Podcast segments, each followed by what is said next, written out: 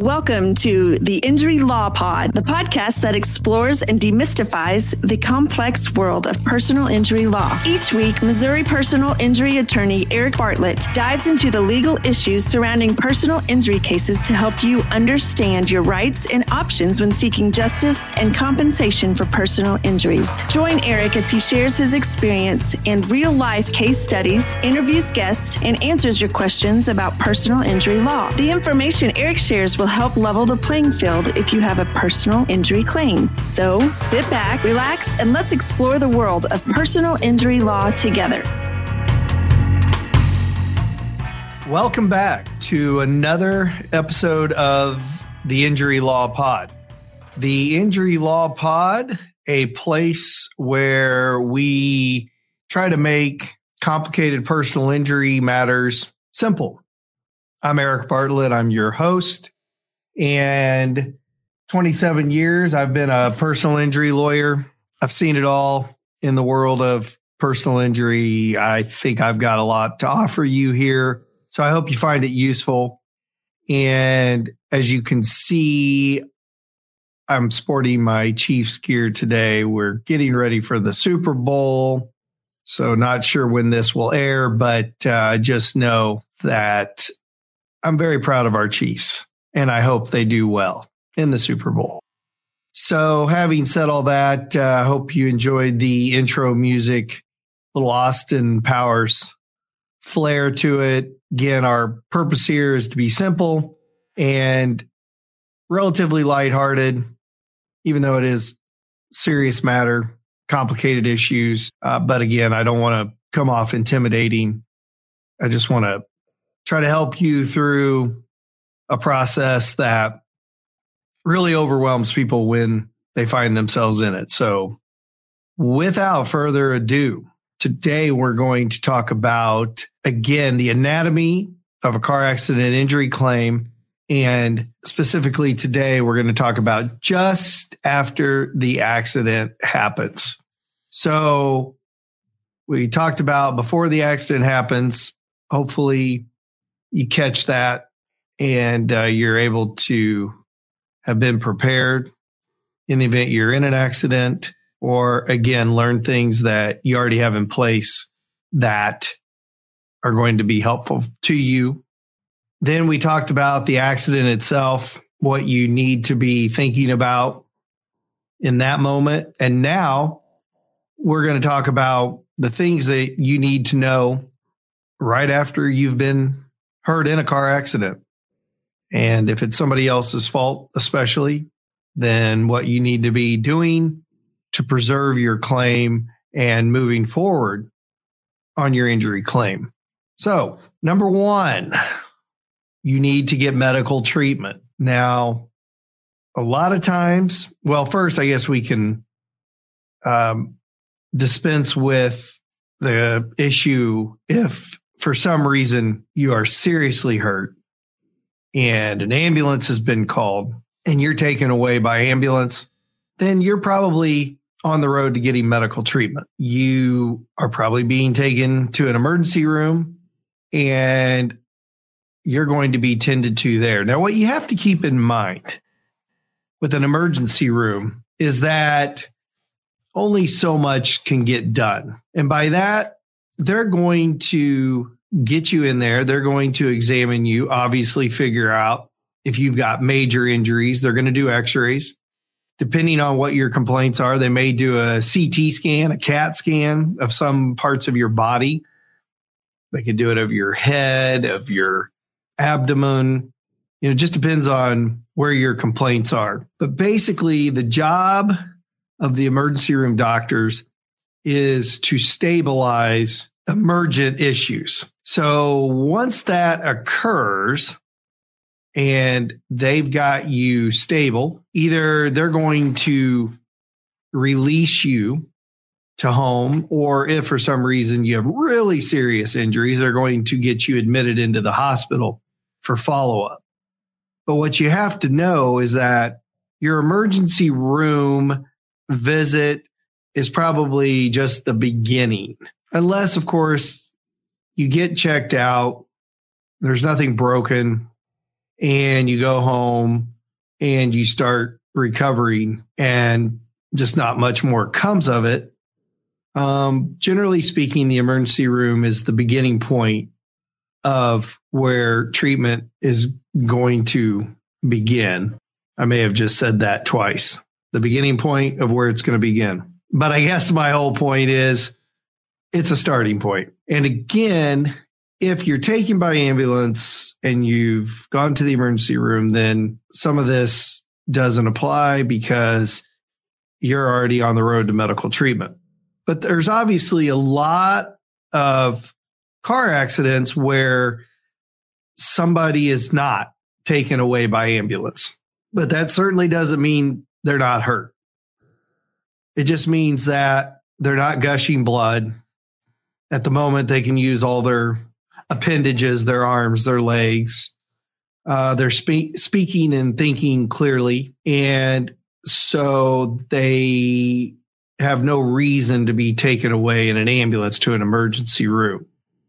What I often see happen is people are in an accident, they get home, they start settling down, the adrenaline starts settling down, and they start feeling pretty rough. And whether that's within a few hours or whether it's overnight, uh, whatever that looks like, our body generally starts reacting to the trauma that was experienced and it starts tightening up. It starts reacting in painful ways. And at that point, people think maybe I need to go get checked out. So at this point, it's kind of crucial because a lot of people just kind of have that question mark of, well, is it bad enough? Do I really need to go get seen? Am I making more of this than it really is? And I'm here to tell you if you've been in a car accident and you are feeling sore, you're not feeling good, however that is, you need to go get checked out. And if for no other reason, if you don't get checked out right away and you decide, I'm going to try to tough it out. Well, first off, you might have something bigger going on than you realize, and you probably should have had a doctor looking at you. But the other thing is, let's say you go three weeks, a month, longer, and you've kind of been experiencing a problem but you've just been reluctant to go see a doctor. Well, now all of a sudden you're in complaining about this issue. Let's say it's a month down the road. Well, that does not look great. An insurance company will jump on that as a reason to deny your claim because unfortunately, being tough is not rewarded in these situations. You when you create a gap in your treatment, you give the insurance company every reason to argue that obviously you didn't really have a serious injury or you know what happened over the course of the last month that has now become a problem for you. It just opens up so many arguments. So the best way to proceed if you're in a car accident, and obviously it's a significant event, you need to go get checked out sooner rather than later. So either go to your primary care doctor, something like that. You know, here's my thoughts. Don't run to the emergency room unless you have an emergent issue. So, for example, let's say you go ahead and decide to go home, but a few hours later, you're in excruciating pain or you're having problems thinking, whatever that looks like, right? I mean, you obviously can kind of figure out what a more urgent, emergent situation looks like. Okay, go to the emergency room. But if it's something, let's say you wake up the next morning after an accident and you're really sore, feeling pretty rough, call your regular doctor and get in and see them. That would seem to make sense. You go to an emergency room, they're only going to do so much for you. They may not even want to prescribe you any real pain medicines because they don't know you. And today, with the opioid crisis, emergency rooms are very hesitant to prescribe the heavier duty pain meds. Um, but you know, your doctor that knows you well just very uh, likely will do more than an emergency room for you. But again, if you have an emergency type situation or an urgent situation, then go to the emergency room. But either way, make sure you go get medical attention because it's always easier to have done it and nothing more comes of it than it is to realize down the road you've got an issue. And this is the first time there's going to be a record of it. Um, so yeah, that's it. You know, go sooner rather than later and uh, don't wait. Just don't wait. I, I can't say it enough. Um, the other thing is, is if you're getting medical treatment, then make sure you're doing what medical people are telling you to do. So if your doctor says, you know, we probably ought to get you into some physical therapy, then make sure that happens. Make sure you go and do the physical therapy your doctor has prescribed for you. Because again, if you don't, an insurance company is going to say, well, clearly this wasn't a big deal. You didn't even follow through on the treatment. And, you know, we're, we're not going to value this claim very highly. So make sure you do what your doctor tells you. If they prescribe you medicine, go to the store, get the medicine and take the medicine. And uh, if you need to you know, just rest, relax, whatever, that's what the doctor's telling you, then do it. But it's really important to follow those directions. The other thing to be careful about is getting overtreated by somebody. There are chiropractors out there, and a lot of people will seek out chiropractic care after an accident. For one, the majority of chiropractors are willing to treat you and wait for a settlement to get paid. So this is a pretty attractive option for a lot of people because either they don't have health insurance or they're worried about having to pay something even if they've got health insurance. There's obviously a lot of times deductibles and so there's going to be out of pocket costs. And so they think, well, I'll go to a chiropractor that doctor says they will provide me treatment and I don't have to worry about it till there's a settlement. And there's plenty of good chiropractors that will treat you reasonably, but there are those out there that just want to overtreat.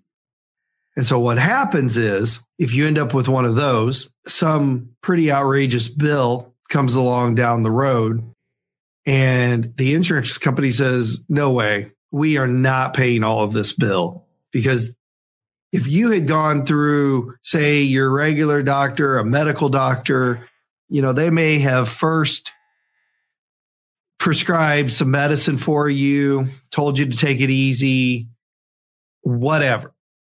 And then if it didn't get better in a couple weeks or a month or, you know, whatever that looks like, then they might have ordered some physical therapy.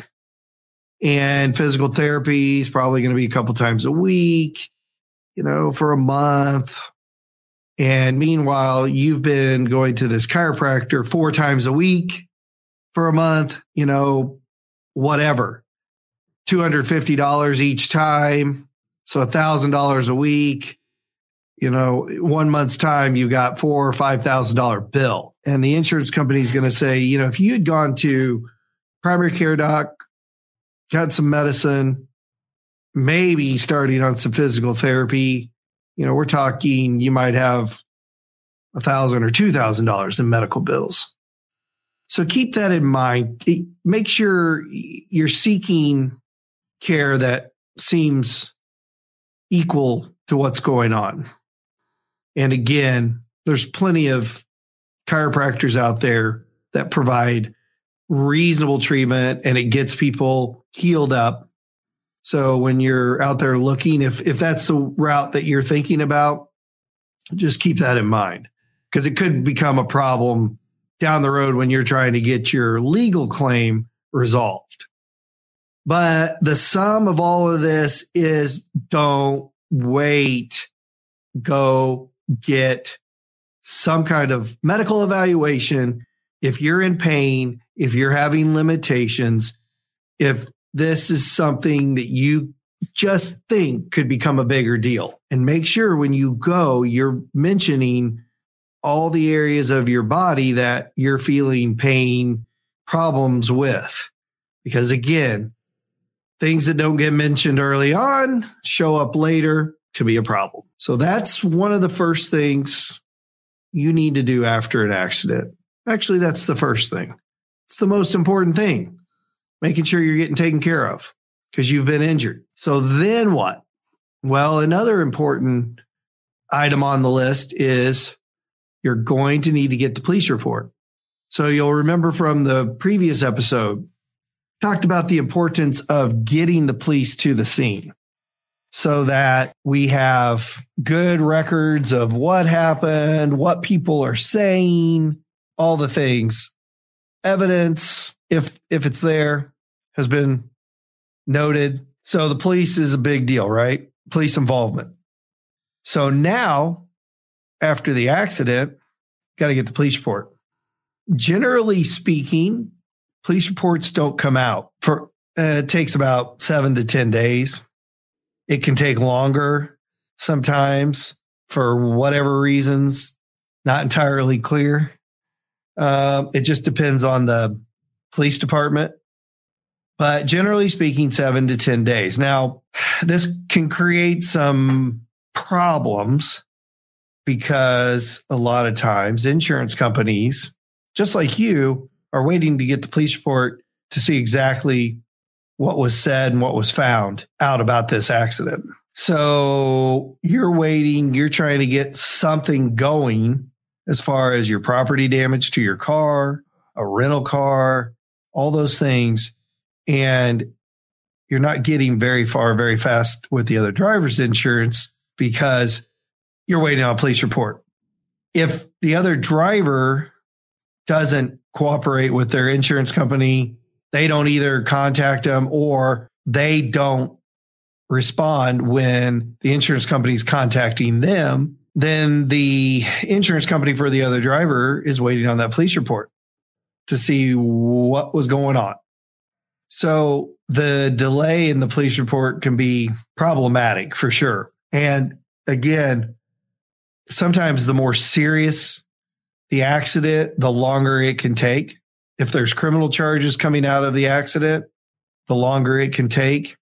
So sometimes what has to happen is you have to find out who that other driver is and or probably more importantly who their insurance is and again if it's a serious accident you're taken away by ambulance whatever that looks like you may not have gotten that information so you may need to be following up with the police department trying to get this information from them so that you can move things forward and it just can be really hard it really can but that's sort of that overview is you've got to get the police report as soon as you can. And if if that's not coming forward, then you got to take other steps to try to get connected with the other driver's insurance. So police report, that would be second second step after medical treatment, getting that so that you know what was said, what was done. Um, okay. In the meantime, as well, you may be establishing the claim with the insurance company. So, what insurance company, right? Well, it depends. So, if the other driver has insurance, obviously you're going to want to establish a claim with that driver. It's insurance with that driver's insurance. So, again, this is where it gets difficult because you may be waiting on the police report, but you may have to take steps to contact the police to get the information so that you can get things moving. Because again, you're sitting there without a car, you know, haven't been given any clear guidance on rental cars. Um, now you do have your own insurance, and depending on what coverage you have, maybe you can go ahead and start moving forward with your own coverage if you want to do that. You can have them evaluating the damage to your car. If you have rental car coverage, you can get a rental car through your own coverage. And then what happens is, assuming the other driver does have insurance somewhere down the road, your insurance is going to go after the other driver's insurance for what they paid out on your car. And if they paid out rental car expense, those types of things. So you can certainly work with your own insurance. It's not your fault. So they're not supposed to raise your rates for this. And again, if it kind of speeds things up so that you're not sitting there without a vehicle, if you need to get to work or all the other things that, you know, living requires to have a transportation, then you can go through your own. But here's what we've got to remember. You're entering the danger zone. Cue the top gun music at this point. All right, nobody's going to cue any music. This is the danger zone. When you start connecting with these insurance companies, you really gotta you gotta put on your your shield or have your shield put on your armor because even your own insurance company may not be your friend. So what does that look like? Well, if the other driver ends up not having insurance and you're going to be making an uninsured motorist claim, then your insurance company essentially steps into the role of the other driver. So now all of a sudden, well, not that they were ever your friend, but they're really not your friend because they're now defending a claim. So you're going to be making a claim for uninsured motorist benefits with your own company. So you want money from them. So they have every reason to, like I say, act like the other driver, defend the claim. That means everything from how the accident happened to what your injuries are, what your treatment is, did you have lost wages, and really the most important thing is everything you went through, the harms, the losses, which is obviously thrown about uh, in today's culture as pain and suffering. And really, if you've ever gone through anything like this, it's interesting because it truly is everything that you go through in dealing with injuries, treatment, pain, all that. That's really the biggest, the disruption in your life. And that's the biggest stuff with all of these. So you you've entered the danger zone when you start talking to insurance companies and you got to be on guard. So what does that mean? Well, when you're contacting insurance companies, including your own, you obviously want to tell them what happened, tell them about your injuries, tell them if you're missing work, whatever that looks like. But you don't want to give recorded statements. Make sure you always lodge this in your brain somewhere. You do not want to give an insurance company a recorded statement. Why, Eric? why don't you want to give a recorded statement? I mean, they kind of made it sound like that's what has to happen. Well, it doesn't have to be recorded. If it's your own insurance company, you have to cooperate with them and you have to tell them what's going on, but you don't have to let them record it. And, and the reason for that is because when it gets recorded, they now have as we might say, they, they've had one bite at the apple already. So if this thing carries down the road and becomes a bigger deal and gets into a lawsuit somewhere, some way, somehow, someday, then you're going to have to give a deposition. And a deposition is where you sit down with a with a lawyer for the insurance company and a court reporter uh, and hopefully at that point, you've got your own lawyer, but you're going to have to testify under oath as to what happened and what your injuries were and all the things. And now, if they have a transcript of a recording that you gave them sometime before, that's going to make an appearance. And they're going to love nothing more than to trip you up on any little inconsistency, whatever it may be, that they think they can use to help diminish your claim, deny your claim, whatever it is. And the problem is, if we go back to where we are in all of this, you are in the stage of just after the accident. So think about it. You got a lot going on. It's stressful. Trust me. Not only have I been involved personally, but I've dealt with thousands of people that have been in accidents. And I know it's stressful. There's so much going on. Like I said, this disruption in our lives, people don't realize it unless they've gone through it. It's a big deal. It's stressful. You're you're thinking about again, no car, what that looks like for getting to work or getting kids to school. Meanwhile, you're in pain.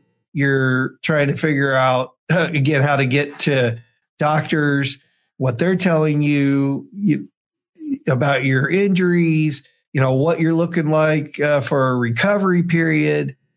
You're it, it may have been a, an emotional event. I mean, it can be traumatic to be involved in an accident and you may not even, you know, you may be nervous about getting back in a car. I mean, there are just so many things. And meanwhile, you have an insurance adjuster that says, Hey, let me record what you're going to say right now, a few days after this accident, about what you remember, what happened, what you think you've injured, how you feel. Let's talk about your work. Let's talk about, you know, what about uh, prior to this? Has you ever had any problems with any of these areas of your body that you're having issues with now? And you're having to think all, through all this. So if it's not recorded, there's no transcript for somebody to literally transcript everything you said, right? Was uh, recorded and then somebody typed it out and made a transcript of what you said. So now there's not a transcript. And so you know, if an insurance adjuster is trying to uh, play any funny games when they're asking you questions, you're hazy on things. Well, later on down the road, when a lawyer's asking you questions under oath, you swore to tell the whole truth, nothing but the truth, so help you God. Okay, now there isn't anything there to say, well, now, you know, back when you talked to the insurance company, two years ago, two days after the accident, you said this. And you're sitting there going, wow, I don't even remember that. That time was pretty crazy. Oh, you knew I had a concussion, right? And my brain was foggy. And this adjuster, I don't even remember the adjuster taking my recorded statement. Okay, you see, you get the point, right? There's no future in having a recorded statement because it's just not it's not going to be accurate. And what you say initially, once you've had time for the fog to clear, it, could be a whole different story. And, you know, now you're testifying under oath. And so you're probably going to be much more accurate on your memory and the things that you've gone through. So, all right, the danger zone dealing with insurance companies. So, no recorded statements. What else is in the danger zone? Well, also in the danger zone is something we've seen insurance companies doing lately, which is trying to settle claims on the quick. So you reach out, let's say you finally get in touch with the other driver's insurance and you tell them, yeah, I went to the emergency room or, you know, I ambulance took me to the emergency room and I got checked out. Now I'm doing this. And they're like, Hey, listen, here's the thing. I've got a deal for you. Okay. They're not going to say it like that, but there's a good chance they're going to tell you, hey, listen, here's what we're going to do. We're going to pay the ambulance bill. We're going to pay the ER bill. And we're going to give you $500 for having to go through all this. So I can get the paperwork over to you. I can get it over to you today. Just, uh, do you have that emergency room bill? Do you have the ambulance bill? You got anything to send me? Because we can get this wrapped up right now. Okay. Danger, danger, danger. Now, why would they want to do that? Why would they want to close this out right now? I mean, they don't even know. You don't even know the extent of what's going on here. Well, because they would love to close the claim out and be forever, ever, ever, ever. Very dramatic. Yes. They want to forever close out the claim so that you're done You cannot go back to them ever again on this accident, on your injuries, and you don't even know the extent of what is wrong with you. And it's happening more and more. We're seeing this a lot. What we used to see, and we still see it, but like I said, now there's been a little shift. We used to see just the denial game. So you call and you say, you know, you set up the claim with the insurance company, and then they're like, yeah, we don't, mm, we're not really believing that. Tell us about your severely fractured arm. Did you have problems with that arm before this accident? Now, I know you had a very severe fracture, had to have emergency surgery. They had to put like a rod in your arm. Had you ever complained about that arm before this accident? We don't believe that what you're complaining about now is any different than what you had in the past. So, yeah, we're going to deny the claim. We're not paying you any money. They used to just do all kinds of denial games, just treat people terribly. People normally call us and they're not in good spirits. They're all jacked out of gear with the insurance company because the adjuster's rude, the adjuster's questioning everything that they're telling them. And that used to be the primary game. Now they're taking a little bit of a different tact on this. And it's more of a hey, it's okay. We got you. I tell you what, let's get this wrapped up. Let, we're going to pay your bills. We'll give you a little bit of money for having to go through all this. We'll send the paperwork over, get it signed. We're done. Yeah. Okay. So that's not good. So anyway, be mindful when you start talking to insurance companies. They're not your friends. I don't care if it's yours or the other drivers or whoever's. Because again, there's a good chance you may be making a claim on your own. The other possibility is underinsured motorist coverage. If for some reason the other driver's insurance ends up not being enough, then you're going to need to do a claim on your own coverage. So again, just remember when you're dealing with your own coverage, they very well could become your enemy down the road. And not that they're your friend from the beginning. They're an insurance company. They're a business. They have one job, take premiums, assess risk, pay as little as they have to on a claim. But people often think, I've had X insurance company for 25 years. I've always been loyal. They'll treat me well. Eh. No, they won't. They won't. They don't care. Now they're faced with a claim, and their job is to handle the claim in the best benefit to them. All right. Finally, rental car. We talked about it already a little bit. Uh, but yes, you want to make sure that you're working to get that rental car. If you have to take an Uber, keep the receipts. Again, if you're in that period where you can't get in touch with insurance companies, you know, if you got to get someplace, you got to get someplace. And then you can submit some bills later on. And whether you go out and you get a rental car through your own credit card, you can submit the bill later. Here's the deal if you were driving a uh, Prius, don't go out and get a Lamborghini as a rental car because they're only going to pay you essentially equal to what you are replacing. And also, if you had anything damaged in the accident, glasses, clothing, a laptop, all that stuff, you can make a claim on that. And you'll just need to be able to prove it. You'll have to prove the damage. You'll have to prove, you know, what it cost, what the value of those things was or is but those are all areas of uh, damage you can claim. And you got to remember this finally is that none of this, none of these insurance uh, policies through the auto coverage are going to be paying you bill by bill. They're going to pay you your property damage in theory uh, pretty quickly after the accident. But as far as your injuries, so medical bills, lost wages. So while you're missing work, you're not going to be getting paid weekly or anything like that. You're going to be keeping a tally.